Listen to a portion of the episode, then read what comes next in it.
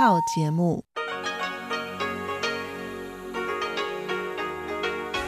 ที่นี่สถานีวิทยุเรดิโอไต้หวันอินเตอร์เนชั่นแนลกลับมาฟ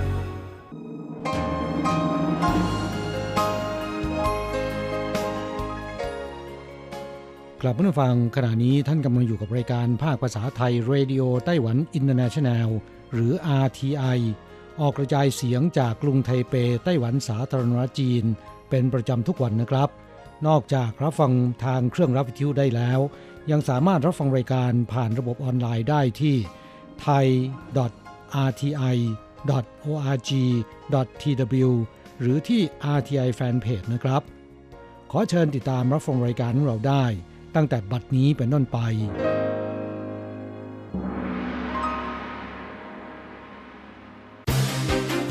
ลำดับแรกขอเชิญติดตามรับฟัง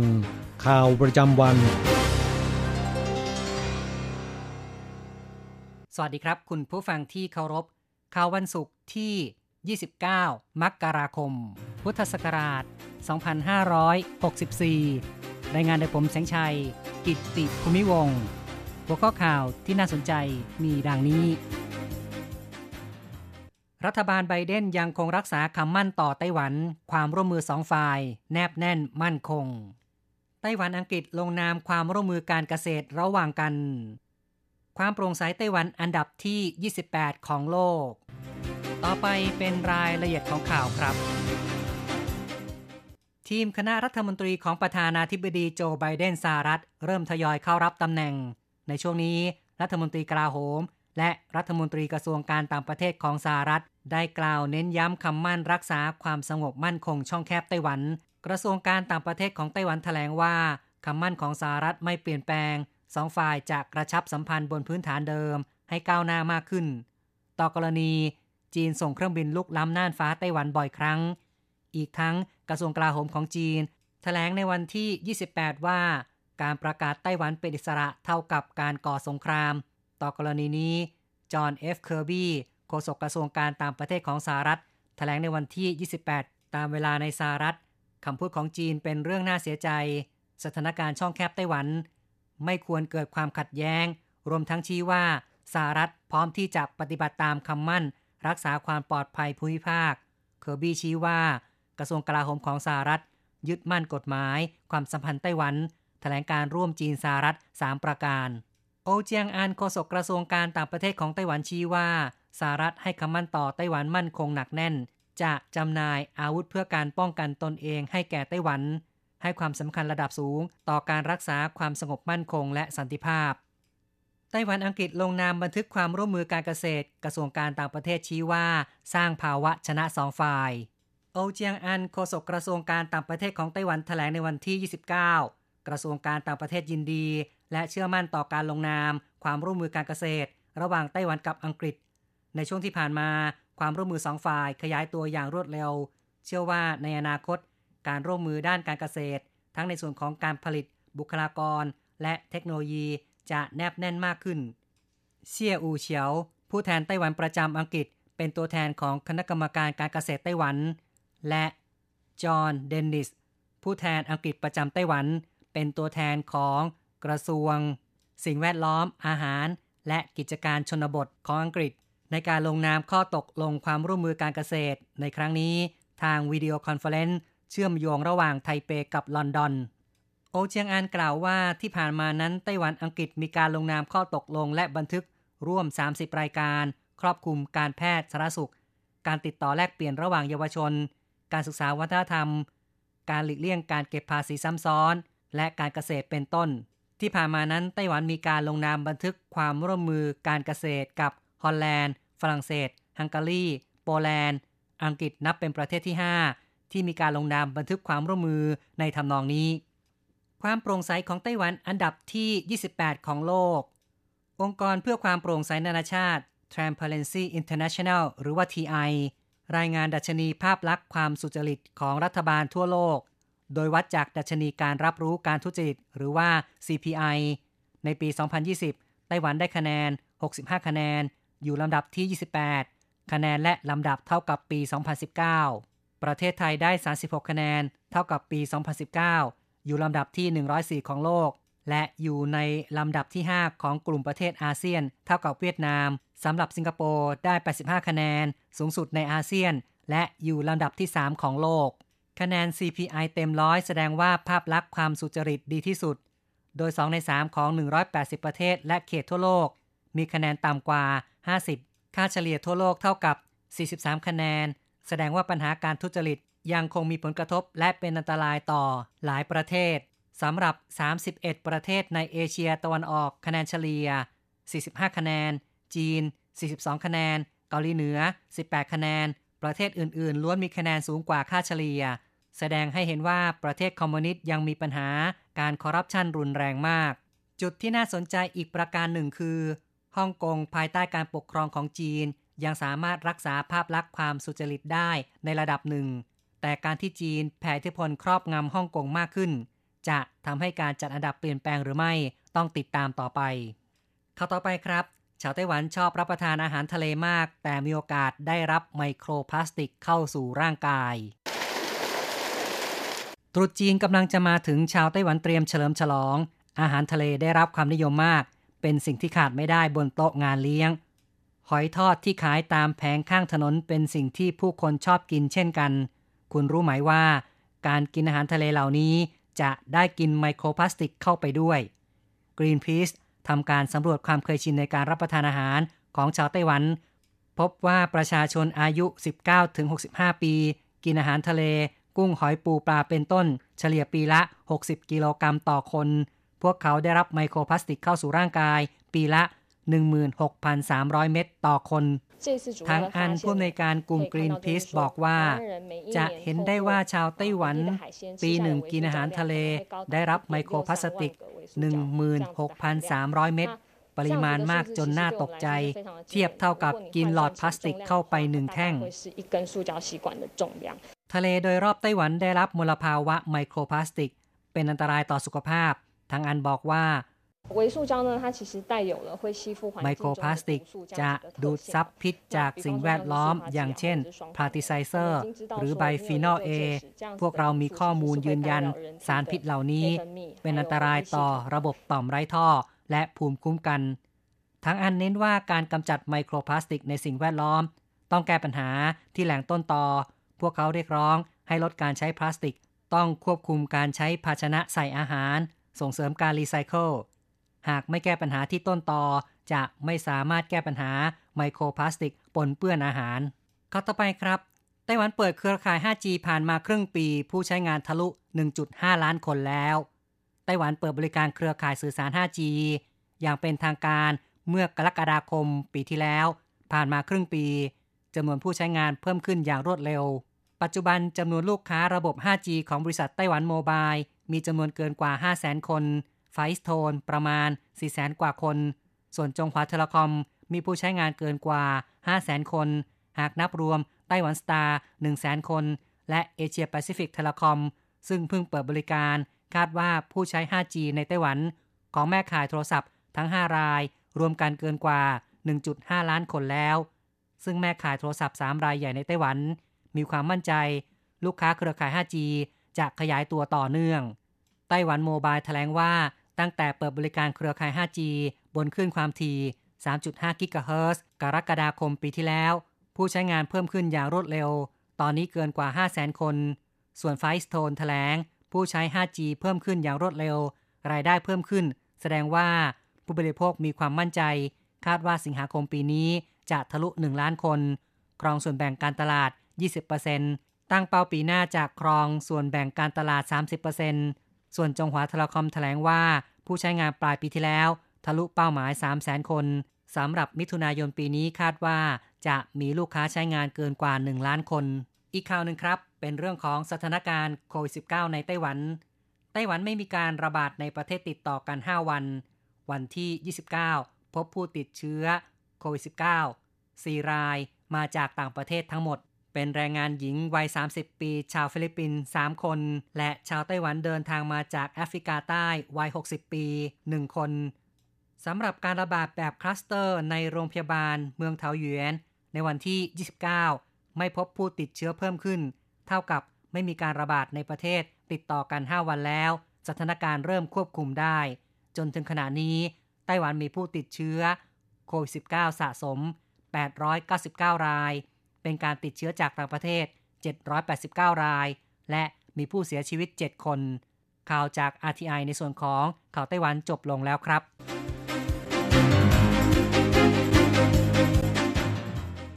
สวัสดีค่ะคุณผู้ฟัง RTI ที่เคารพทุกท่านขอต้อนรับเข้าสู่ช่วงของข่าวต่างประเทศและข่าวประเทศไทยกับดิฉันมณพรชัยวุฒิมีรายละเอียดของข่าวที่น่าสนใจดังนี้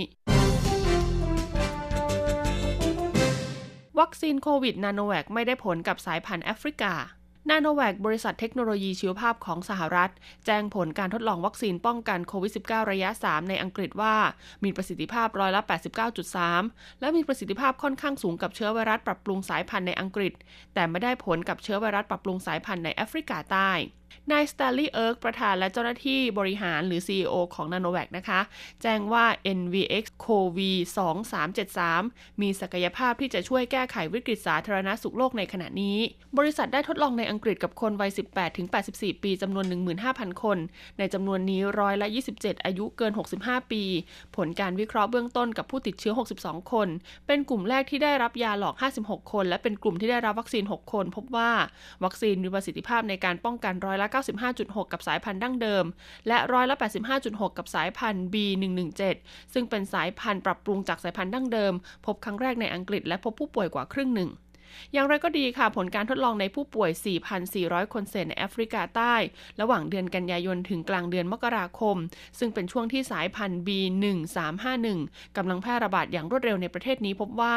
วัคซีนมีประสิทธิภาพเพียงร้อยละ 49.4 เท่านั้นและเพิ่มเป็นร้อยละ 60 กับร้อยละ 94 ของอาสาสมัครที่ผลตรวจหาเชื้อ HIV เป็นลบNanowag ออกตัวว่า1ใน3ของอาสาสมัครติดเชื้อสายพันธุ์ดั้งเดิมแต่การติดเชื้อช่วงทำการศึกษาเป็นเชื้อสายพันธุ์ปรับปรุงและบริษัทได้เริ่มทดลองวัคซีนใหม่เพื่อใช้กับไวรัสปรับปรุงสายพันธุ์เมื่อเดือนมกราคมคาดว่าจะได้วัคซีนที่เข้าขายในเร็วๆนี้และจะเริ่มทดลองทางคลินิกในไตรมาสที่2ของปีนี้รายงานชี้นิวซีแลนด์เวียดนามไต้หวันคุมโควิด -19 ดีสุดนิวซีแลนด์เวียดนามและไต้หวันได้รับการจัดให้อยู่ใน3อันดับแรกที่สามารถควบคุมการแพร่ระบาดของโควิด -19 ได้ดีที่สุดในโลกส่วนไทยติด10อันดับแรกขณะที่อังกฤษและสหรัฐถูกจัดอยู่ในกลุ่มอันดับท้ายๆสถาบันโลวีนะคะซึ่งเป็นสถาบันวิจัยของออสเตรเลียเผยแพร่ดัชนีวัดความสำเร็จในการควบคุมโควิด -19 ของ89ประเทศและเขตการปกครองทั่วโลกไม่นับรวมจีนที่พบการแพร่ระบาดเป็นครั้งแรกในเดือนธันวาคมปีพุทธศักราช2562เนื่องจากขาดข้อมูลที่เผยแพร่ต่อสาธารณะสถาบันวิจัยดังกล่าวระบุว่านิวซีแลนด์เวียดนามและไต้หวันได้รับการจัดให้อยู่3อันดับแรกที่สามารถควบคุมการแพร่ระบาดได้ดีที่สุดขณะที่ประเทศอื่นๆใน10อันดับแรกได้แก่ไทยไซปรัสรวันดาไอร์แลนด์ออสเตรเลียลัตเวียและศรีลังกาซึ่งล้วนแต่เป็นประเทศที่มีอัตราผู้ติดเชื้อและผู้เสียชีวิตต่อประชากรอยู่ในระดับต่ำส่วนสหรัฐมียอดผู้ติดเชื้อสะสมกว่า25ล้านคนอยู่ในอันดับที่94อินเดียมียอดผู้ติดเชื้อกว่า11ล้านคนอยู่ในอันดับที่86และอังกฤษมียอดผู้เสียชีวิตสูงสุดในทวีปยุโรปอยู่ในอันดับที่66ดัชนีชี้วัดความสำเร็จดังกล่าวยังสะท้อนให้เห็นว่าประเทศในภูมิภาคเอเชียแปซิฟิกประสบความสำเร็จจากการควบคุมการแพร่ระบาดได้ดีที่สุดในขณะที่ทวีปยุโรปและสหรัฐได้รับผลกระทบหนักหน่วงมากจากการแพร่ระบาดอย่างรวดเร็วของโควิด -19 รายงานของสถาบันโลวีมีขึ้นในขณะที่ทั่วโลกมียอดผู้ติดเชื้อสะสมทะลุ100ล้านคนและเสียชีวิตแตะ2ล้านคนแล้วบังคลาเทศจะซื้อข้าวจากเมียนมาแก้วิกฤตขาดแคลนบังคลาเทศจะซื้อข้าว 100,000 ตันจากเมียนมาเพราะต้องเร่งแข่งกับเวลาแก้ไขวิกฤตขาดแคลนข้าวซึ่งเป็นอาหารหลักของประชากรกว่า160ล้านคน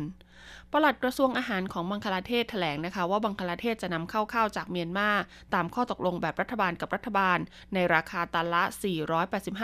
สหรัฐครอบคลุมราคาค่าประกันค่าขนส่งจุดประสงค์หลักคือต้องการทำให้ราคาข้าวถูกลงโดยจะมีการลงนามโดยเร็วที่สุดและทยอยส่งมาภายในเดือนเมษายนปลัดกระทรวงเสริมด้วยว่ารัฐบาลอาจสั่งซื้อข้าวมากถึง10ล้านตันขณะที่ผู้ค้าเอกชนได้รับอนุญาตให้ซื้ออีก10ล้านตันในปีงบประมาณสิ้นสุดเดือนมิถุนายนนี้นอกจากนี้นะคะจะซื้อข้าวอีก 150,000 ตันจากองค์กรของทางการอินเดียตามข้อตกลงรัฐบาลกับรัฐบาลและกำลังเจรจากับอีกหลายหน่วยงานของทางการอินเดียปกติแล้วบังคลาเทศผลิตข้าวได้มากเป็นอันดับ3ของโลกเฉลี่ยปีละ35ล้านตันเกือบทั้งหมดเป็นการบริโภคภายในประเทศหลายครั้งต้องนำเข้าเพราะเกิดภัยแล้งหรือน้ำท่วมปีที่แล้วเกิดน้ำท่วมใหญ่ทำให้ผลผลิตข้าวเสียหายจำนวนมากส่งผลให้ราคาข้าวปรับขึ้นไปทำสถิติสูงสุดต่อไปเป็นข่าวจากประเทศไทยค่ะ ททท.ทำธนาคารแรงงานท่องเที่ยวเร่งช่วยเหลือภาคอุตสาหกรรมท่องเที่ยวนายยุทธศักดิ์สุภาสรผู้ว่าการการท่องเที่ยวแห่งประเทศไทยกล่าวถึงแนวทางช่วยเหลือผู้ประกอบการธุรกิจท่องเที่ยวหลังการระบาดของโควิด -19 ระลอกใหม่ว่าจะมีมาตรการนะคะที่เคยดำเนินการอยู่แล้วให้ขยายระยะเวลาออกไปทั้งการช่วยเหลือค่าน้ำค่าไฟต้นทุนทางตรงส่วนมาตรการใหม่คือเรื่องโคเพซึ่งมีข้อเสนอมาจากสภาอุตสาหกรรมท่องเที่ยวแห่งประเทศไทยให้รัฐบาลช่วยจ่ายค่าจ้างพนักงาน 50% นั้นต้องมาดูรายละเอียดอีกครั้งสิ่งสำคัญคือการรักษาการจ้างงานต้องดูสถานะทางเศรษฐกิจและการยืนยันว่าไม่นิ่งนอนใจโดยรัฐมนตรีว่าการกระทรวงการท่องเที่ยวและกีฬากำลังหารือกับหน่วยงานที่เกี่ยวข้องส่วนข้อเสนอเรื่องธนาคารแรงงานท่องเที่ยวซึ่งนำแรงงานภาคท่องเที่ยวมาฝากไว้และอบรมทักษะเพิ่มหากสถานการณ์กลับมาปกติผู้ประกอบการสามารถจ้างงานต่อได้เลยทันทีหากสถานการณ์ดีขึ้นซึ่งททท.พร้อมสนับสนุนหากภาคเอกชนต้องการเข้ามาทำระบบส่วนในอนาคตค่ะหลายจังหวัดเริ่มผ่อนคลายมาตรการและประชาชนสามารถเดินทางท่องเที่ยวได้ตามปกติหากต้องการคนที่มีการใช้จ่ายสูงท่องเที่ยวเชิงคุณภาพต้องเริ่มทำตลาดตั้งแต่ตอนนี้เนื่องจากสินค้าทางการท่องเที่ยวมีฤดูกาลซึ่งในปีพุทธศักราช 2564 ต้องกระตุ้นการเดินทางท่องเที่ยวในประเทศขณะนี้ยังไม่สามารถเปิดรับนักท่องเที่ยวจากต่างประเทศได้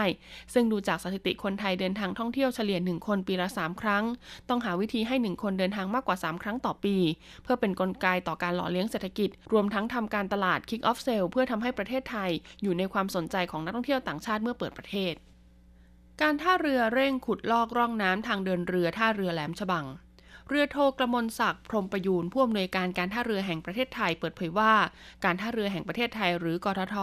เตรียมประกวดราคาจ้างเหมาขุดลอกร่องน้ำทางเดินเรือและแอ่งจอดเรือที่ท่าเรือแหลมฉบังบริเวณแอ่งจอดเรือที่1และแอ่งจอดเรือที่2และร่องน้ำเดินเรือเพื่อให้เรือสินค้าสามารถแล่นผ่านเข้าออกและเทียบท่าเรือได้อย่างสะดวกปลอดภัยจากการคำนวณปริมาณดินพื้นที่ที่จะขุดลอกบริเวณแอ่งจอดเรือที่1พบว่ามีปริมาณดินเหนือเกณฑ์ประมาณ 41,921 ลูกบาศก์บริเวณแอ่งจอดเรือที่2มีปริมาณดินเหนือเกณฑ์ 568,139 ลูกบาศก์เมตรบริเวณปากร่องน้ำทางเดินเรือถึงหน้าท่า A5 มีปริมาณดินเหนือเกณฑ์ 828,380 ลูกบาศก์เมตรพร้อมจัดทำแผนที่ร่องน้ำทางเดินเรือและแอ่งจอดเรือก่อนดำเนินการขุดลอกและสำรวจแผนที่แหล่งทิ้งวัสดุขุดลอกเนื่องจากต้องคำนึงถึงผลกระทบจากดินตะกอนเพื่อไม่ให้เกิดผลกระทบต่อสิ่งแวดล้อมตามที่กรมเจ้าท่ากำหนดไว้ซึ่งเป็นพื้นที่กว้างเพียงพอสำหรับตะกอนดินที่จะจมสู่ท้องทะเลได้อย่างปลอดภัยการขุดลอกร่องน้ำทางเดินเรือและแอ่งจอดเรือที่ท่าเรือแหลมฉบังเป็นการบำรุงรักษาระดับความลึกของน้ำให้เป็นไปตามมาตรฐานที่กำหนดเพื่อให้เกิดความสะดวกปลอดภัยต่อการเดินเรือของผู้ใช้บริการสร้างความเชื่อมั่นในการให้บริการที่เป็นไปตามมาตรฐานสากลและเพื่อเป็นการจูงใจให้การเดินเรือนำเข้าสินค้าขนาดใหญ่มาใช้บริการที่ท่าเรือแหลมฉบังมากขึ้นโดยจะใช้ระยะเวลาในการดำเนินงานประมาณ360วันและในระหว่างดำเนินการจะมีการติดตั้งเครื่องมือและสัญญาณต่างๆเช่นสัญญาณไฟอันตรายป้ายเตือนเพื่อให้เกิดความปลอดภัยต่อการสัญจรทางน้ำหรือกิจกรรมอื่นๆในบริเวณพื้นที่โครงการกระทรวงสาธารณสุขแนะแนวทางปฏิบัติเปิดเรียนปลอดภัยโควิดนายแพทย์สราวุธบุญสุขรองอธิบดีกรมอนามัยกล่าวถึงการเตรียมความพร้อมเปิดเรียนรองรับการแพร่ระบาดโควิด -19 ระลอกใหม่ว่านับตั้งแต่มีการแพร่ระบาดของโรคโควิด -19 มีผู้ติดเชื้อกลุ่มอายุ 0-18 ปีจำนวน278รายโดยในระลอกแรกตั้งแต่วันที่1มกราคมถึง14ธันวาคมพุทธศักราช 2563 มีการติดเชื้อ207รายส่วนใหญ่เป็นกลุ่มผู้เดินทางกลับมาจากต่างประเทศส่วนระลอกใหม่ตั้งแต่วันที่15ธันวาคมจนถึงปัจจุบันมีผู้ติดเชื้อ71รายเป็นการติดเชื้อในประเทศส่วนใหญ่ติดจากคนในครอบครัวสัมผัสใกล้ชิดกับผู้ติดเชื้อแต่ยังไม่พบข้อมูลการติดเชื้อจากครูสู่นักเรียนนายแพทย์สราวุธกล่าวต่อว่าคณะกรรมการเฉพาะกิจพิจารณาการผ่อนคลายการบังคับใช้มาตรการในการป้องกันและยับยั้งการแพร่ระบาดของโควิด -19 มีข้อเสนอให้สถานศึกษากลับมาเปิดการเรียนการสอนโดยกระทรวงศึกษาธิการได้ออกประกาศให้สถานศึกษาในสังกัดในกำกับของกระทรวงศึกษาธิการเปิดเรียนในวันที่1กุมภาพันธ์ยกเว้นจังหวัดสมุทรสาครที่ยังให้ปิดเรียนต่อส่วนพื้นที่กรุงเทพมหานครนนทบุรีสมุทรปราการนครปฐมและปทุมธานีให้เปิดการเรียนการสอนตามแนวทางป้องกันโรคของกระทรวงสาธารณสุขโดยมีข้อปฏิบัติ4มาตรการดังนี้ 1. เตรียมพร้อมก่อนเปิดเรียนให้มีความปลอดภัยลดการแพร่กระจายเชื้อ 2. โรงเรียนประเมินตนเองก่อนเปิดเรียนว่าผ่านแพลตฟอร์มไทย Stop COVID 3. ยกระดับมาตรการความปลอดภัยใช้6หลักมาตรการคือเว้นระยะห่างสวมหน้ากากอนามัยล้างมือคัดกรองวัดไข้ลดการแออัดและทำความสะอาดและ6มาตรการเสริมคือดูแลตนเองใช้ช้อนกลางส่วนตัวกินอาหารปรุงสุกใหม่ลงทะเบียนไทยชนะสำรวจความเสี่ยงของนักเรียนที่เดินทางมาจากพื้นที่เสี่ยงและกักกันตนเอง 14วันนับจากมีการสัมผัสหรืออยู่ในพื้นที่เสี่ยงมีการแพร่ระบาดและ4กำกับติดตามการประเมินผลร่วมระหว่างกระทรวงศึกษาธิการและกระทรวงสาธารณสุขโดยมีจิตอาสาผู้พิทักษ์อนามัยโรงเรียนทุกจังหวัดช่วยดูแลความปลอดภัยต่อไปเป็นการรายงานอัตราแลกเปลี่ยนประจำวันศุกร์ที่29มกราคมพุทธศักราช2563อ้างอิงจากธนาคารกรุงเทพสาขาไทเปค่ะโอนเงิน 10,000 บาทใช้เงินเหรียญไต้หวัน 9,580 เหรียญแลกซื้อเงินสด 10,000 บาทใช้เงินเหรียญไต้หวัน 9,930 เหรียญสำหรับการแลกซื้อเงินดอลลาร์สหรัฐ1ดอลลาร์สหรัฐใช้เงินเหรียญไต้หวัน 28.30 เหรียญจบการรายงานข่าวสวัสดีค่ะสวัสดีครับผู้ฟังพบกันในวันนี้เราจะมาเรียนวิทยาลัยภาษาจีนทางอากาศภาคเรียนที่2บทที่13ของแบบเรียนชั้นสูงบทที่13ต่าทิงอีสอบถามตอนที่1ในบทนี้เราจะมาเรียนรู้คำสนทนาภาษาจีนที่เกี่ยวกับการสอบถามหรือว่าการสืบข่าวเรื่องใดเรื่องหนึ่งเช่นสอบถามเกี่ยวกับเรื่องราวของคนอื่นหรือเรื่องภายในบริษัทที่ทำงานอยู่เช่นเรื่องการเลื่อนขั้นหรือว่าการขึ้นเงินเดือนซึ่งไม่ค่อยเป็นที่เปิดเผยในภาษาจีนจะมีวิธีพูดวิธีถามอย่างไรไปดูกันนะครับ第13课打听一课文老兄跟您打听一件事尽管问吧我是知无不言言无不尽这次调薪的幅度好像人人不同听说赵经理对不起你的问题涉及公务机密跟个人隐私，恕不奉告。哎，不方便说就算了，别那么认真嘛。第13课打听一บทที่13สอบถามตอนที่1คำว่า打听หมายถึงการสืบหาข่าวคราวอะไรสักอย่างหนึ่งอาจจะใช้วิธีในการสอบถามจากคนโน้นคนนี้เช่นต่าทิ้งเชี่ยวฉีก็คือการสืบหาข่าวคราว我想打听一个朋友的讯息ผมอยากจะสืบหาข่าวคราวของเพื่อนคนหนึ่ง真的是这样吗我倒是要去打听打听เป็นอย่างนี้จริงหรือถ้าเป็นอย่างนี้ผมต้องไปหาข่าวดูบ้างแล้วล่ะสรุปคำว่าต่าทิ้งหมายถึงการสืบหาข่าวการสอบถามในเรื่องที่ไม่ทราบหรือเรื่องที่ไม่เปิดเผยต่อไปดูความหมายของประโยคสนทนากันนะครับเหล่าชงเกินนี้ต่าทิ้งอีเจียนชื่อพี่ชายขอถามอะไรหน่อยหรือขอทราบอะไรหน่อยเหล่าชงแปลว่าพี่ชายหรือว่าลูกพี่เป็นคำที่เพื่อนๆเรียกกันด้วยความสนิทสนมเรียกว่าเหล่าชงเกินนี้ต่าทิ้งอีเจียนชื่อขอถามอะไรสักหน่อยหรือขอถามสักเรื่องหนึ่งเกินนี้ต่าทิ้งแปลว่าขอถามคุณหรือขอสืบหาข่าวจากคุณอีเจียนชื่อก็คือเรื่องหนึ่งเกินนี้ต่าทิ้งอีเจียนชื่อขอถามคุณสักเรื่องหนึ่งจินกวนเว่นปะ我是知无不言言无不尽ถามได้เลยถ้าหากรู้ก็จะเล่าให้ฟังอย่างละเอียดจินกวนเว่นปะแปลว่าถามได้เลยหรือว่าถามเถิด我是知无不言言无不尽ถ้าผมรู้ก็จะพูดให้ฟังอย่างละเอียด知无不言言无不尽เป็นประโยคที่ชาวจีนนิยมพูดต่อเนื่องกันเมื่อมีคนถามอะไรจากเราแล้วก็เรายินดีที่จะตอบมีความหมายว่าหากรู้ไม่มีอะไรที่จะไม่พูดและหากพูดแล้วก็จะไม่มีอะไรปกปิดซึ่งก็หมายถึงถ้ารู้ก็จะพูดให้ฟังอย่างละเอียดเรียกว่า知无不言言无不尽这次调薪的幅度好像人人不同听说赵经理อัตราการปรับเงินเดือนในครั้งนี้ดูเหมือนว่าแต่ละคนจะไม่เหมือนกันทราบมาว่าผู้จัดการเจ้า这次调薪的幅度อัตราการปรับเงินเดือนในครั้งนี้幅度แปลว่าอัตราแปลว่าขนาด调薪ก็คือการปรับเงินเดือน这次调薪的幅度อัตราการปรับเงินเดือนในครั้งนี้好像人人不同ดูเหมือนว่าแต่ละคนจะไม่เหมือนกัน人人不同ก็คือไม่เหมือนกันสักคน听说赵经理ได้ยินว่าผู้จัดการเจ้า听说แปลว่าได้ยินว่าเจ้าจิงหลี่ก็คือผู้จัดการแซ่เจ้า对不起，你的问题涉及公务机密跟个人隐私，恕不奉告。ขอโทษครับคำถามของคุณ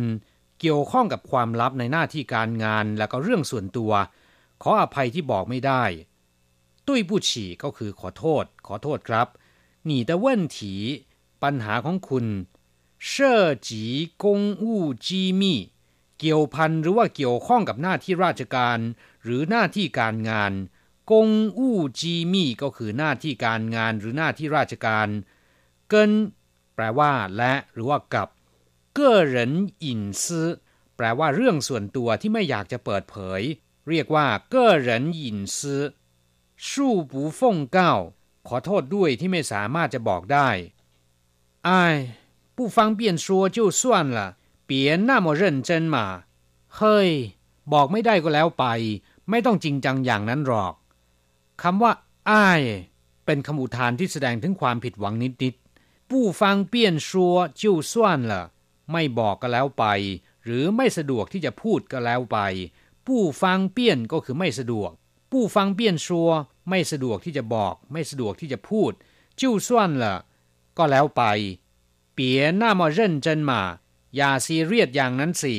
หรือไม่ต้องจริงจังอย่างนั้นหรอกครับคุณผู้ฟังหลังจากทราบความหมายของประโยคสนทนาในบทนี้ผ่านไปแล้วต่อไปขอให้เปิดไปที่หน้า56ของแบบเรียนเราจะไปเรียนรู้คำศัพท์ใหม่ๆในบทเรียนนี้ศัพท์ใหม่ๆคำที่1จื้อหูปู่เหยียนเหยียนหูปู่จิ้นแปลว่าหากรู้ไม่มีอะไรที่จะไม่พูดและหากพูดเนี่ยก็จะไม่มีอะไรปกปิดหมายถึงว่าถ้ารู้ก็จะบอกให้ฟังทั้งหมดอย่างละเอียดจื้อหูปู่เหยียนแปลว่าเมื่อรู้ไม่มีอะไรที่จะไม่พูดเหยียนหูปู่จิ้นแปลว่าเมื่อพูดแล้วก็จะพูดหมดเลยนะครับทวนใหม่อีกครั้งหนึ่งจื้อหูปู่เหยียนเหยียนหูปู่จิ้นศัพท์คำที่2เถียวชินแปลว่าปรับเงินเดือนเถียวก็คือการปรับเช่นเถียวเว่ยก็คือการปรุงรสเถียวเว่ยเลี้ยวก็คือเครื่องปรุงเถียวถิงก็คือการไกล่เกลี่ยเถียวเจี๋ยแปลว่าปรับความเข้าใจแต่ถ้าเป็นเถียวผีก็จะแปลว่าดื้อหรือแปลว่าซนส่วนคำว่าชินแปลว่าค่าจ้างหรือค่าตอบแทนจากการทำงานถ้าเป็นเย่ชินก็คือเงินเดือนหรือจะเรียกว่ากงจือที่แปลว่าค่าจ้างชินจือหรือชินสวยที่มีความหมายว่าเงินเดือนก็ได้เหนียนชินแปลว่าเงินค่าจ้างเป็นรายปีนะครับเรียกว่าเหนียนชินเมื่อนำคำว่าเถียวมารวมกับคำว่าชินเป็นเถียวชินแปลว่าปรับเงินเดือนถ้าเป็นการปรับขึ้นเงินเดือนหรือว่าปรับเงินเดือนให้สูงขึ้นเรียกว่าเถียวจ้างชินจื้อแต่ถ้าเป็นการปรับลดเงินเดือนจะพูดว่าเถียวจ้างชินจื้อ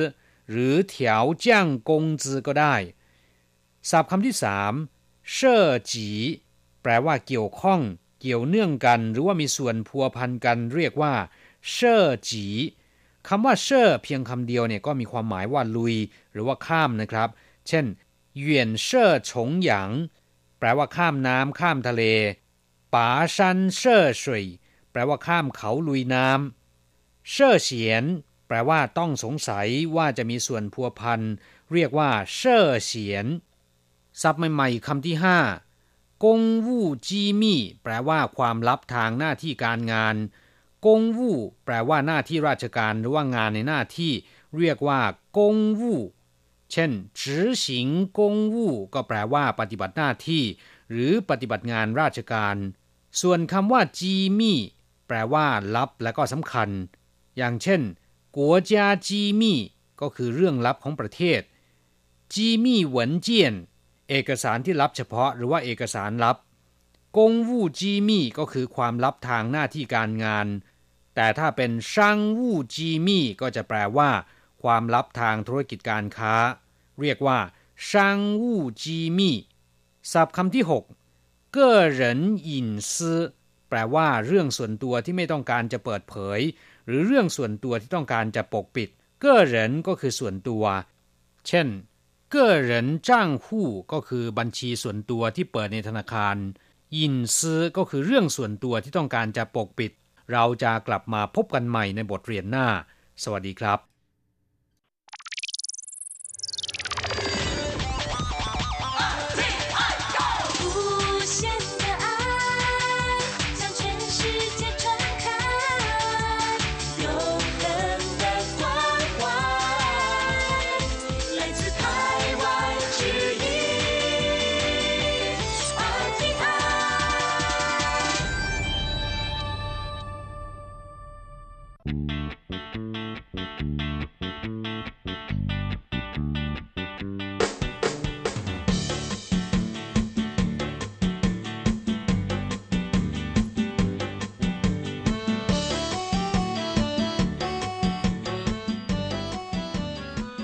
กลับมาฟังขณะนี้ท่านกำลังอยู่กับรายการภาคภาษาไทย RTI เอเชียสัมพันธ์นะครับ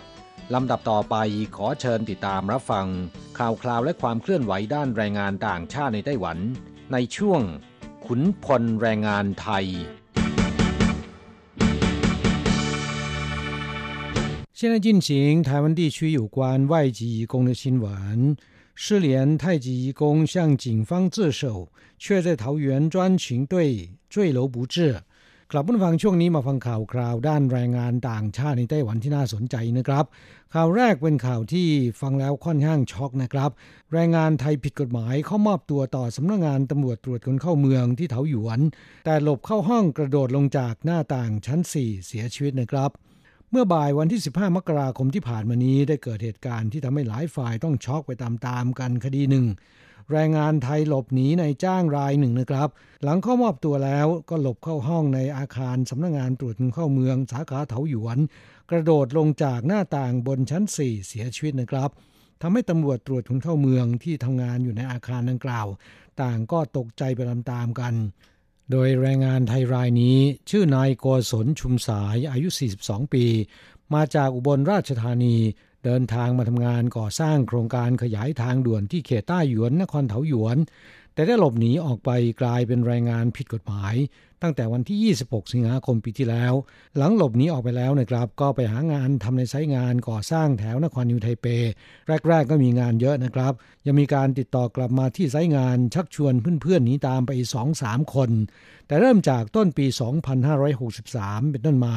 มีการแพร่ระบาดของโควิด-19 งานที่มีทำก็เริ่มลดลงนอกจากต้องระวังถูกตรวจพบจับกุมแล้วยังต้องผวากับการติดเชื้อโควิดด้วย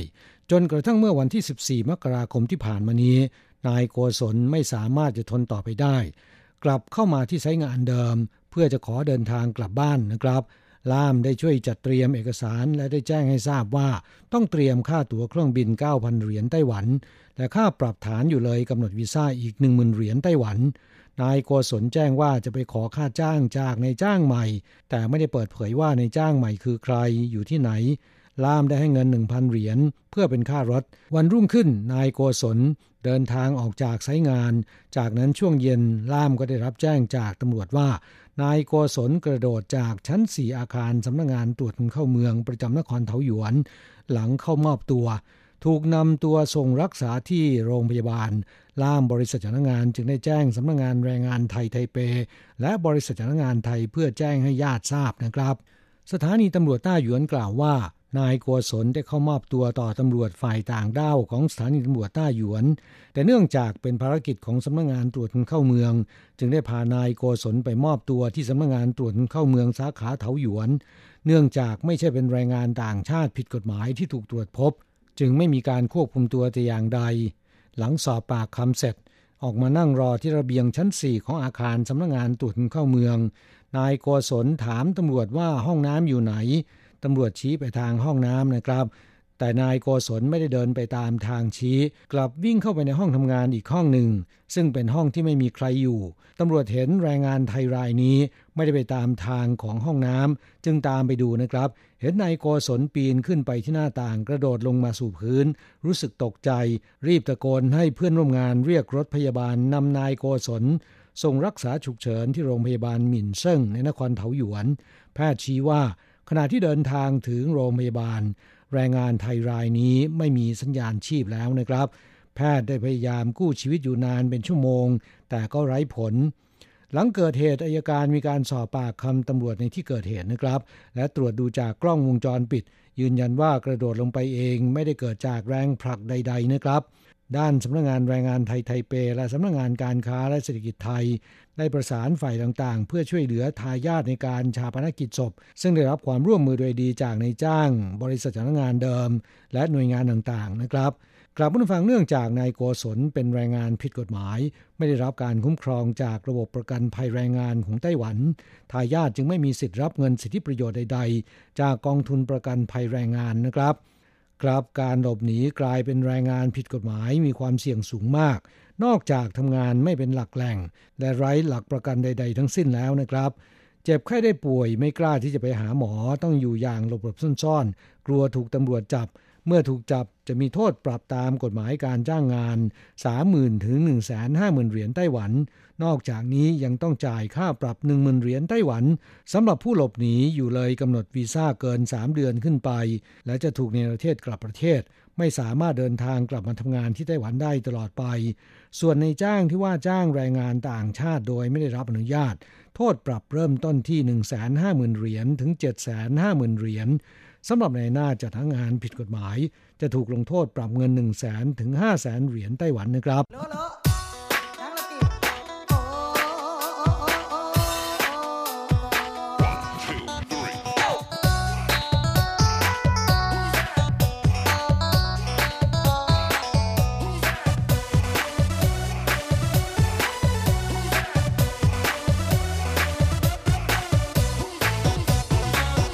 ต่อไปมาฟังข่าวคราวของแรงงานเวียดนามนะครับตำรวจบุกจับบ่อนพนันเวียดนามกลางเมืองเถาหยวนได้เสียคืนละกว่าล้าน2ชั่วโมงเก็บค่าตงสูงถึง 2.7 แสนเหรียญโหดกว่าบ่อนพนันคนไต้หวันเสียอีกนะครับนายเหงียนแรงงานชาวเวียดนามหัวใสและพวกรวม6คนเปิดบ่อนการพนันในนครเถาหยวนเชิญชวนเพื่อนร่วมชาติมาเสี่ยงดวงเนื่องจากระมัดระวังอย่างมากนะครับคอยจัดคนดูต้นทางแล้วก็เปลี่ยนสถานที่เล่นบ่อยตำรวจเถาหยวนใช้เวลาตรวจสอบนานเป็นปีในที่สุดกลางเดือนมกราคมที่ผ่านมานี้ก็ได้เลิกบุกทลายจับนายเหงียนหัวโจกและพวก6คนนักพนันแรงงานเวียดนามอีก26คนยึดเงินสดกว่า 2.2 ล้านเหรียญไต้หวันตำรวจถึงกับตะลึงนะครับเปิดเล่นเพียง2ชั่วโมงเท่านั้นเก็บค่าตงได้สูงถึง 2.7 แสนเหรียญไต้หวันและรับเฉพาะแบงค์พัน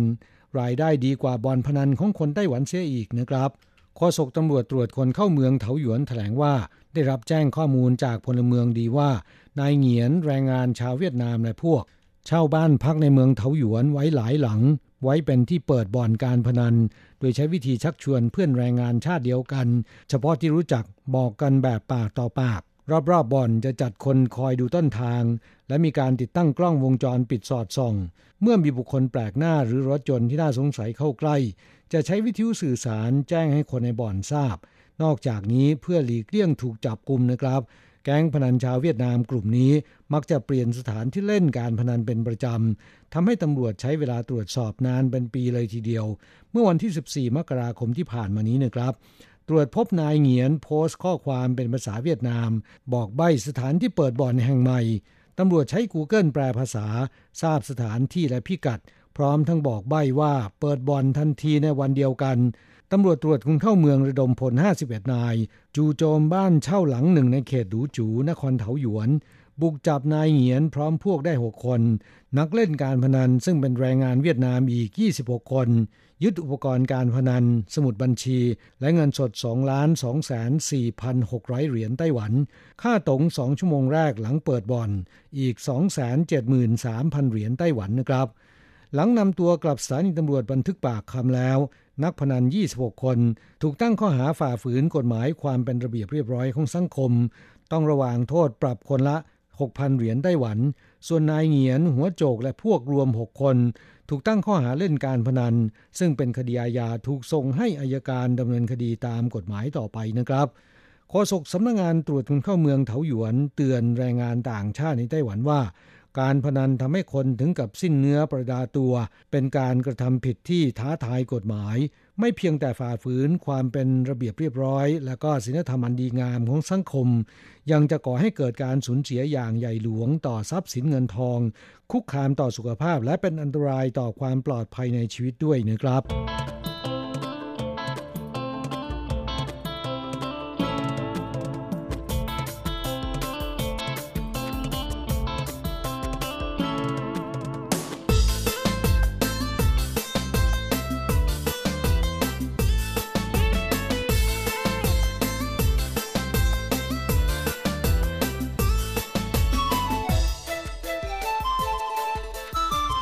ต่อไปดูข่าวคราวของคนงานเวียดนามเช่นกันคนงานเวียดนามจัดงานเลี้ยงแต่งงานเจ้าบ่าวและแขกเมาตะลุมบอลกลางถนนเจ้าสาวสวมชุดวิวาห์หย่าศึกนะครับบ่าวสาวชาวเวียดนามที่ทำงานอยู่ในนครนิวยอร์กไทเปคู่หนึ่งเมื่อเที่ยงวันอาทิตย์ที่17มกราคมที่ผ่านมานี้จัดงานเลี้ยงแต่งงานที่ร้านอาหารแห่งหนึ่งในเขตจงเขอนครนิวยอร์กไทเปแต่หลังจากงานเลี้ยงจบลงนะครับนายเลเจ้าบ่าวอายุ29ปีไม่พอใจที่ถูกนายฟาร์มอายุ31ปีแขกชาติเดียวกันที่มาร่วมงานเยาะเย้ยว่าเป็นพวกคออ่อนนะครับทั้งสองไล่ตีกันตั้งแต่ในร้านถึงกลางถนนนอกร้านเจ้าสาวในชุดวิวาห์และก็แขกคนอื่นๆต้องเข้าแยกกันชลมุนมีคนโทรแจ้งความเมื่อตำรวจมาถึงนะครับคนงานเวียดนามบางคนวิ่งหนีแต่ถูกรวบตัวได้ปรากฏว่าส่วนใหญ่เป็นคนงานผิดกฎหมายนะครับส่งตัวไปยังสถานกักกันรอเสียค่าปรับและส่งกลับประเทศส่วนเจ้าบ่าวและนายฟาร์มที่วางมวยกันต่างกล่าวหาฝ่ายตรงข้ามว่าเป็นฝ่ายลงมือชกก่อนถูกจับส่งดำเนินคดีข้อหาทำร้ายร่างกายทั้งคู่ตำรวจยังตรวจพบว่านายฟาร์มนะครับหลบหนีกลายเป็นแรงงานผิดกฎหมายมาเป็นเวลานาน5ปีแล้วได้ส่งตัวไปยังศาลกักกันของสำนักงานตรวจคนเข้าเมืองเพื่อรอขึ้นศาลคดีทำร้ายร่างกายหลังจากคดีสิ้นสุดลงแล้วจากนั้นจะเนรเทศส่งกลับประเทศนะครับ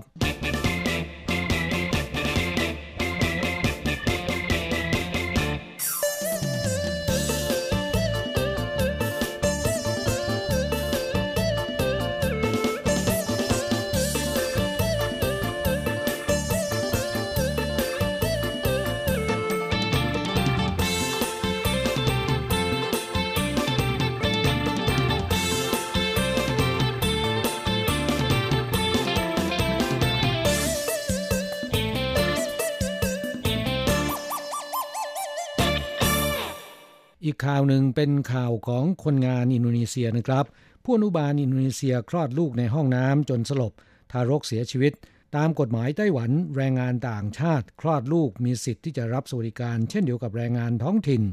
สำนักงานตรวจคนเข้าเมืองระบุว่าทารกเกิดใหม่อาศัยอยู่อย่างถูกกฎหมายตามแม่ได้นะครับแรงงานหญิงอินโดนีเซียรายหนึ่งอายุ24ปีเดินทางมาทำงานในตำแหน่งผู้อนุบาลอยู่ที่นครไทจงเมื่อต้นปีที่แล้วเมื่อเช้าเวลา 8:00 น.วันที่21มกราคมที่ผ่านมานี้คลอดลูกก่อนกำหนดนอนสลบคาห้องน้ำนายจ้างเข้าห้องน้ำไปพบเข้าตกใจไม่รู้จะจัดการอย่างไรดีรีบโทรศัพท์ขอความช่วยเหลือจากสายด่วนกู้ภัย110เจ้าหน้าที่กู้ภัยมาถึงนะครับนำแม่ลูกส่งรักษาที่โรงพยาบาลฝ่ายแม่หลังรับการรักษาอาการดีขึ้นแต่เด็กทารกไม่มีสัญญาณชีพตั้งแต่ก่อนถึงโรงพยาบาลแล้วนะครับแพทย์พยายามกู้ชีวิตก็ไม่เป็นผลนายจ้างกล่าวว่าผู้อนุบาลอินโดนีเซียรายนี้นะครับเพิ่งจะโอนย้ายมาดูแลคุณแม่สูงวัยของตนได้ประมาณ6เดือนสันนิษฐานว่ามีความสัมพันธ์ใกล้ชิดกับแฟนหนุ่มชาติเดียวกันจนท้องก่อนจะโอนย้ายมาทำงานกับตนแล้วนะครับแต่ดูไม่ออกและไม่ยอมบอกว่าตั้งท้องทราบแต่เพียงว่า 2-3 วันมานี้มีอาการไม่สบายไม่นึกเลยว่าจะคลอดลูกก่อนกำหนดในห้องน้ำจนสลบนะครับด้านตำรวจกล่าวว่าเด็กทารกที่เสียชีวิตอยู่ในท้องมารดาประมาณ7เดือนแต่แรงงานหญิงรายนี้ให้การว่าตนไม่ทราบว่าตั้งครรภ์นะครับตำรวจได้ส่งเรื่องให้อัยการเพื่อตรวจสอบหาสาเหตุการคลอดก่อนกำหนดและสาเหตุที่เด็กทารกเสียชีวิตต่อไปแล้วนะครับกลับมาฟังตามกฎหมายมาตรฐานแรงงานของไต้หวันแรงงานต่างชาติที่เป็นสมาชิกกองทุนประกันภัยแรงงานครบ280วันขึ้นไปหากตั้งครรภ์ในไต้หวันจะได้รับสวัสดิการเช่นเดียวกับแรงงานท้องถิ่นสามารถเบิกค่าคลอดบุตรเป็นค่าจ้างที่แจ้งเอาประกัน2เดือนและลาพักผ่อนก่อนหรือว่าหลังคลอดโดยได้รับค่าจ้างเต็ม8สัปดาห์นะครับส่วนสำนักงานตรวจคนเข้าเมืองภาคกลางกล่าวว่า แรงงานต่างชาติถูกกฎหมายระหว่างที่ทำงานในไต้หวันและคลอดบุตรเด็กทารกสามารถอยู่ในไต้หวันตามมารดาอย่างถูกกฎหมายได้โดยให้เตรียมเอกสารสำคัญอาทิใบรับรองแสดงการคลอดบุตรและบัตร ARC ของมารดายื่นขอบัตร ARC ต่อสำนักงานตรวจคนเข้าเมืองท้องที่ได้จากนั้นดำเนินการยื่นขอสูติบัตรและหนังสือเดินทางจากสำนักงานตัวแทนประเทศของตนในไต้หวันต่อไปเด็กก็จะมีสัญชาติตามมารดานะครับ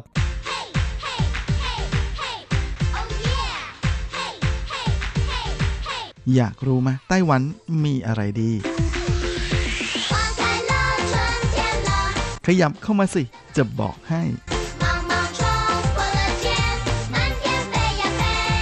กับอะไรๆในไต้หวันเวอร์ชันเดี่ยวไมโครโฟนสวัสดีครับคุณฟังทุกท่านและสำหรับสัปดาห์นี้อะไรๆในไต้หวันก็กลับมาพบกับคุณฟังแล้วเช่นเคยและสำหรับสัปดาห์นี้นะครับแม่เราก็มาเริ่มกันที่ข่าวการแคนเซิลต่อเนื่องนะหลังจากที่ระยะหลังมานี้รู้สึกว่าสถานการณ์การระบาดของเจ้าโควิด -19 ในไต้หวันนั้นจะกระจายตัวมากขึ้นนะก็เลยทำให้อย่างที่เรียนคุณผู้ฟังเอาไว้ในสัปดาห์ก่อนก็คือยกเลิกงานโคมไฟแล้วก็งานฉลองตรุษจีนหลายๆแห่งนะฮะแทบจะทั่วไต้หวันเลยก็เลิกไปกันหมดแล้วตอนนี้ล่าสุดนั้นในส่วนของเทศกาลชมซากุระในไทเปที่สวนสาธารณะเล่อหัวกงเหวียนหรือโลฮัสนะฮะซึ่งอยู่ใกล้ๆกับสถานีรถไฟฟ้าตรงหูสายสีน้ำตาลที่กำลังจะเปิดฉากขึ้นเดิมทีนะจะเปิดฉากขึ้นในช่วงสุดสัปดาห์นี้ก็คือวันที่30มกราคมก็ปรากฏว่าทางกรุงไทเปนั้นก็ประกาศแล้วนะฮะว่าจะยกเลิกกิจกรรมนะที่เกี่ยวข้องทั้งในส่วนของการใช้หนังกลางแปลงมีตลาดนัดขายของนะฮะและกิจกรรมอื่นๆนะฮะก็จะยกเลิกหมดเลยแต่ทั้งนี้แหละทั้งนั้นนะก็จะยังคงเปิดไฟนะให้ทุกคนไปชมซากุระในยามค่ำคืนได้แม้ว่าจะมีการปิดไฟเร็วกว่ากำหนดเดิมนะโดยเดิมทีจะเปิดถึง 4 ทุ่มตอนนี้ก็จะเลื่อนมาให้เร็วขึ้น 1 ชั่วโมงนะ 3 ทุ่มก็จะปิดไฟแล้วโดยในชั้นนี้ดอกซากุระที่สวนสาธารณะเล่อหัวหรือโลฮัสนั้นก็เริ่มทยอยบานแล้วนะฮะคาดว่าจะบานสวยเต็มที่ช่วงหยุดยาวของเทศกาลตรุษจีนที่กำลังจะมาถึงพอดีก็ถือเป็นอีกจุดหนึ่งนะฮะที่ควรจะไปเที่ยวชมซากุระกันมากๆนะเพราะว่าไปง่ายแล้วก็มีให้ดูกันเยอะมากเลยทีเดียวนะฮะส่วนช่วงนี้ใครอยากจะไปดูซากุระแบบใจร้อนนั้นก็มาแล้วนะครับซากุระในไทเปแล้วก็ที่นิวไทเปนะฮะโดยในส่วนของไทเปนั้นก็ที่หยางหมิงซานนะฮะภูเขาหยางหมิงซานที่แหล่งชื่อดังนะฮะก็คือซอย42นะฮะของถนนผิงจิงเจียนะหรือผิงจิงเจียซื่อเสี่ยงซึ่งการเดินทางนั้นสะดวกมากๆนะสามารถที่จะนั่งรถไฟฟ้าสายสีแดงไปลงที่สถานีเจี้ยนถันหรือซื่อหลินก็ได้นะแล้วก็เปลี่ยนสาย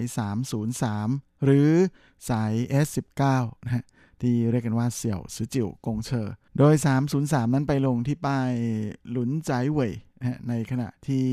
S19 นั้นก็ไปลงที่ป้ายฝูเต๋อฉือจากนั้นก็เดินอีกแป๊บเดียวก็ถึงแล้วนะฮะจริงๆไม่แนะนำให้ขับรถขึ้นไปนะเพราะว่าข้างบนนั้นที่จอดรถหายากมากมากจริงๆนะเคยมีประสบการณ์แล้วแบบประเภทว่าจะต้องไปจอดไกลมากเลยนะแล้วค่อยๆเดินมาส่วนอีกที่หนึ่งที่บานแล้วเหมือนกันนะก็คือที่ซันเซียนะครับก็อาจจะเป็นชื่อที่ไม่ค่อยคุ้นหูสักเท่าไหร่สำหรับนักล่าซากุระเพราะว่าคนมักจะนึกไม่ถึงซันเซียนะแต่ซันเซียนั้นมีสวนซากุระชื่อดังนะที่มีชื่อว่าต้าสงอิงฮวาหลินหรือป่าซากุระหมีใหญ่ ฟังแล้วน่าไปเยือนมากเลย ช่วงนี้บานแล้วประมาณ 80% เลยทีเดียวนะครับเพราะฉะนั้นช่วงสุดสัปดาห์นี้สุดสัปดาห์หน้าก็น่าจะเต็มร้อยโดยข้างในนั้นก็มีต้นซากุระปลูกอยู่สารพัดพันธุ์เลยทีเดียวนะฮะรวมประมาณ 2,500 กว่าต้นนะฮะทั้งในส่วนของที่บานแล้วตอนนี้ก็คือดอกซากุระพันธุ์เหอจินอิงนะฮะหรือ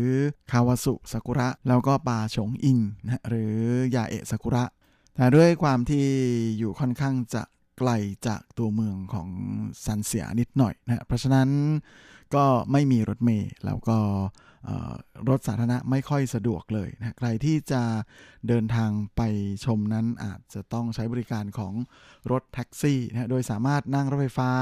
ไปลงที่สถานีหยงหนิงนะแล้วก็หลังจากนั้นก็เรียกแท็กซี่ต่อไปได้เลยนะครับบอกต้าสงอิงฮวาหลินเนี่ยเขารู้แน่ๆแล้วก็นอกจากนี้ยังมีอีกวิธีหนึ่งที่ง่ายสุดนั่นก็คือขับรถไปเอง ที่นี่ก็มีที่จัดรถไว้ให้บริการก็พอสมควรทีเดียวนะแต่ด้วยความที่เป็นสวนซากุระส่วนบุคคลนะเพราะฉะนั้นก็เลยเก็บค่าบัตรผ่านประตูนะฮะปีนี้ทางเจ้าของสวนนั้นบอกว่าแหมลดกระหน่ำลดครึ่งราคาเลยตอนแรกเก็บ200ตอนนี้เก็บ100เดียวนะเพื่อกระตุ้นการท่องเที่ยวช่วงโควิดเอาเหล่านักล่าซากุระทั้งหลายนะฮะแหมช่วงนี้ก็เริ่มตะลุยกันได้แล้ว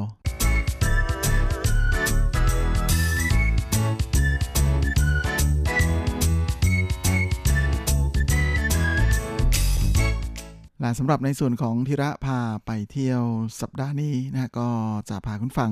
ไปเดินเที่ยวใกล้ๆไทเปนี้เองนะในแถบหลูโจวโดยหลูโจวนั้นก็ถือเป็นแหล่งชุมชนเก่าแก่นะที่มีผู้คนไปตั้งรกรากอยู่กันมานานมากแล้วนะฮะโดยเฉพาะใน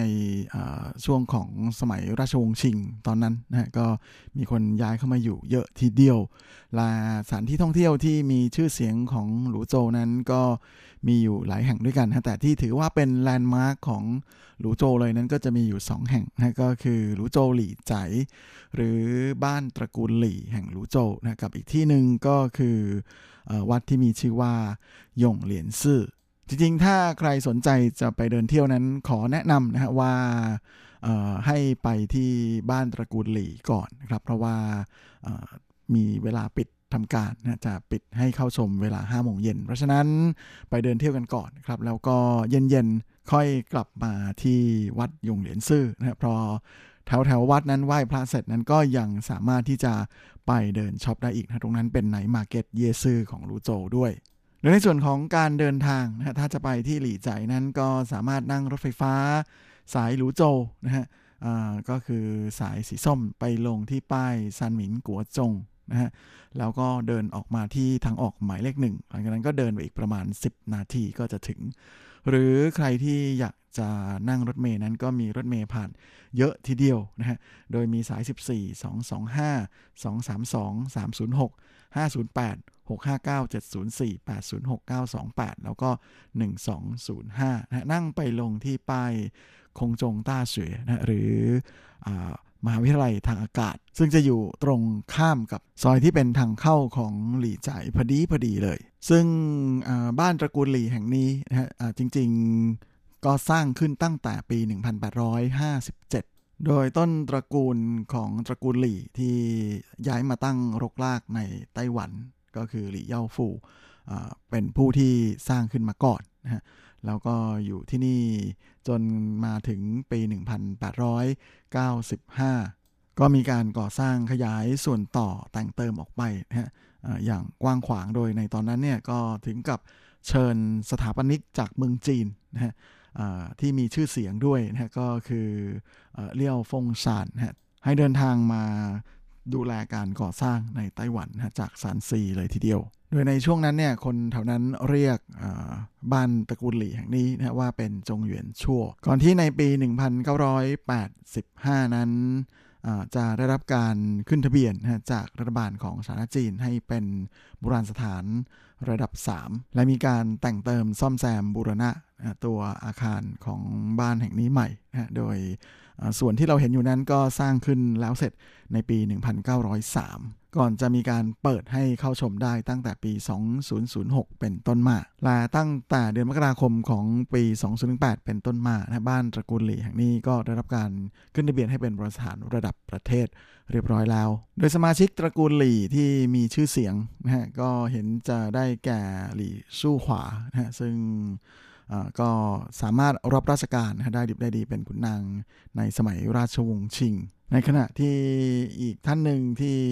รับราชการทหารในสมัยสาธารณรัฐจีนก็คือหลี่อยู่ปังนั้นก็ได้ดิบได้ดีถึงกับเป็นนายพลคนแรกเลยนะที่เกิดในไต้หวัน ในกองทัพสาธารณรัฐจีนซึ่งท่านก็เป็นหัวหอกในการต่อต้านกองทัพญี่ปุ่นสมัยที่ไต้หวันนั้นต้องอยู่ภายใต้การปกครองของญี่ปุ่นหลังจากที่ไต้หวันกลับมาเป็นของสาธารณรัฐจีนแล้วก็เกิดเหตุการณ์228นะฮะท่านนายพลหลีอยู่ปังนั้นก็เสียชีวิตจากเหตุการณ์นี้นะฮะถูกใส่ร้ายแล้วก็ทำให้เสียชีวิตสุดท้ายภรรยาของท่านนายพลหลีนะก็พยายามรวบรวมเก็บหลักฐานนะฮะแล้วก็เพื่อที่จะเหมือนกับร้องเรียนนะกับทางสาธารณจีนครับรัฐบาลสาธารณจีนนะฮะเพื่อที่จะพลิกคดีให้กับสามีแล้วก็สำเร็จนะฮะจนซอยที่อยู่ด้านหน้าของหลี่จ่ายนั้นทางรัฐบาลนั้นเปลี่ยนชื่อให้เป็นซอยหลี่อยู่ปังเลยนะครับเพราะว่าถือเ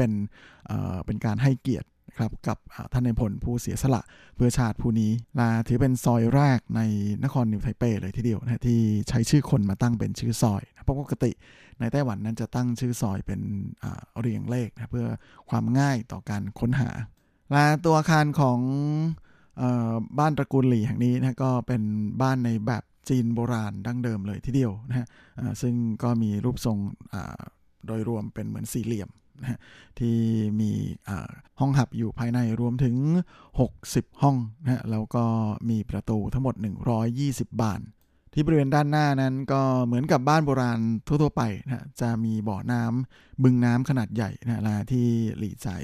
บ้านตระกูลหลี่แห่งนี้ก็มีเหมือนกันนะก็ขอเรียกเป็นบึงแล้วกันเพราะว่ามันใหญ่มากนะคือคนโบราณสมัยก่อนเนี่ยจะนิยมขุดบ่อไว้หน้าบ้านนะเพราะว่าถ้ามีอัคคีภัยหรืออะไรเนี่ยจะสามารถเอาน้ำในบ่อนะมาช่วยดับไฟได้นะนอกจากจะมีส่วนในเรื่องของการช่วยด้านหงจุ้ยแล้วยังถือเป็นมาอุปกรณ์ดับเพลิงแบบฉุกเฉินนะอันนี้ถือเป็นภูมิปัญญาของคนโบราณโดยแท้เลยและนอกจากนี้นะครับมาก็เท่าที่ดูจากแลนด์สเคปของบ้านนั้นก็ว่ากันว่านะครับน้ำที่อยู่หน้าบ้านของหลี่ไฉเนี่ยเป็นน้ำที่ไหลมาจากภูเขากวนอินซานนะที่อยู่ไกลๆลิบๆออกไปนะคือในปัจจุบันนี้เนี่ยเรามองไม่เห็นภูเขากวนอินซานจากที่หน้าบ้านของตระกูลหลี่แล้วนะถ้าเป็นสมัยก่อนครับจากตรงหน้าบ้านเปิดประตูออกมาออกมาจากขอบรั้วประตูใหญ่เข้ามาเลยเนี่ยตรงบริเวณด้านหน้าของบ้านนั้นมองไปฟู่ไกลๆพ้นก็จะเป็นภูเขากวนอินซานนะก็ถือว่าเป็นฮวงจุ้ยที่ดีมากๆเลยจึงไม่น่าแปลกใจนะที่แหมบ้านครอบตระกูลหลี่ครอบครัวนี้เนี่ยจะมีลูกหลานที่เป็นใหญ่เป็นโตนะครับในการรับราชการแล้วก็ทำการค้าก็ประสบความสำเร็จนะจนได้รับการยกย่องนะให้เป็นข้าบดีที่มีชื่อเสียงนะของแถบหลูโจวเลยทีเดียวและแน่นอนฮะว่าการที่หลี่ไฉหรือบ้านตระกูลหลี่ได้กลายมาเป็นโบราณสถานที่เปิดให้เราได้ดูในครั้งนี้นั้นก็เป็นเพราะว่าทางสมาชิกในครอบครัวตระกูลหลี่นะฮะก็ได้ตกลงกันที่จะบริจาคบ้านหลังนี้นะให้กับทางรัฐบาลซึ่งก็ถือเป็นบ้านโบราณหลังแรกเลยนะฮะที่ยอมบริจาคให้กับรัฐบาลให้เข้ามาดูแลด้วยนะฮะก็คือตั้งแต่ในปี1895ตอนนู้นเลยซึ่งปัจจุบันนี้ก็ด้วยความที่ต้องการจะรำลึกถึงท่านนายพลหลี่อยู่ปังนะฮะที่บ้านตระกูลหลี่นั้นก็ยังมีอีกชื่อหนึ่งนะฮะว่าเป็นหลี่อยู่ปังเจียงจุนจีเนียนกวั่นหรือเป็นหอรำลึกถึงนายพลหลี่อยู่ปังนั่นเองและนอกจากการไปเดินเที่ยวชมโบราณสถานชมบ้านโบราณชมข้าวของเครื่องใช้ในสมัยก่อนแล้วที่บ้านตระกูลหลี่แห่งลูโจวที่นี่นั้นก็ยังมีกิจกรรมหนึ่งที่คนนิยมไปทำกันนะก็คือพาเด็กๆนะฮะไปจัดงานฉลองวันเกิดครบรอบปีนะพร้อมกับมีการเลือกจับสิ่งของนะที่เขาเรียกกันว่าจั่วโจวคือตามธรรมเนียมจีนโบราณนะปัจจุบันนี้ในไต้หวันก็ยังถือปฏิบัติกันอยู่นะแล้วก็คนจีนหลายๆที่ก็ยังถือปฏิบัติธรรมเนียมนี้อยู่นะว่าเด็กที่อายุครบรอบ1 ขวบนะฮะก็จะมาเอาของมาวางให้ไปหยิบนะเพื่อจะได้ดูว่าเด็กโตขึ้นแล้วจะประกอบอาชีพเป็นอะไรหรืออะไรประมาณอย่างนั้นนะก็ของก็จะเปลี่ยนไปเรื่อยๆตามยุคสมัยที่มันมีความเปลี่ยนแปลงเกิดขึ้นนะฮะแต่ที่มีอยู่บ่อยๆอยู่แล้วนะก็จะเป็นพวกเครื่องเขียนนะฮะเช่นผู้กันหรืออะไรประมาณอย่างนี้ลูกคิดหูฟังหมอคลุยค้อนสาร อะไรอย่างนี้นะฮะก็พอจะเดากันได้นะฮะว่าทุกอย่างนั้นก็จะเชื่อมโยงไปจนถึงว่าโตขึ้นจะเป็นอะไรประมาณอย่างนั้นนะฮะที่หลี่ไฉนั้นก็เลยมีรับจัดการจั่วโจวนะฮะของเด็กๆนั่นเองนะฮะใครที่สนใจก็ลองไปติดต่อกันได้เช่นเดียวกันนะครับแหม เล่าหนูโจยังไม่จบเลยนะครับเดี๋ยวเอาไว้สัปดาห์หน้าเราจะมาต่อกันที่ยงเหรียญซื่อนะฮะวัดชื่อดังของหนูโจเป็นวัดเก่าแก่100 ปีเหมือนกันนะแล้วก็ไปเดินช็อปหาของกินอร่อยๆกันที่ไนท์มาร์เก็ตแถวๆนั้นกันนะจริงๆเดินจากทาง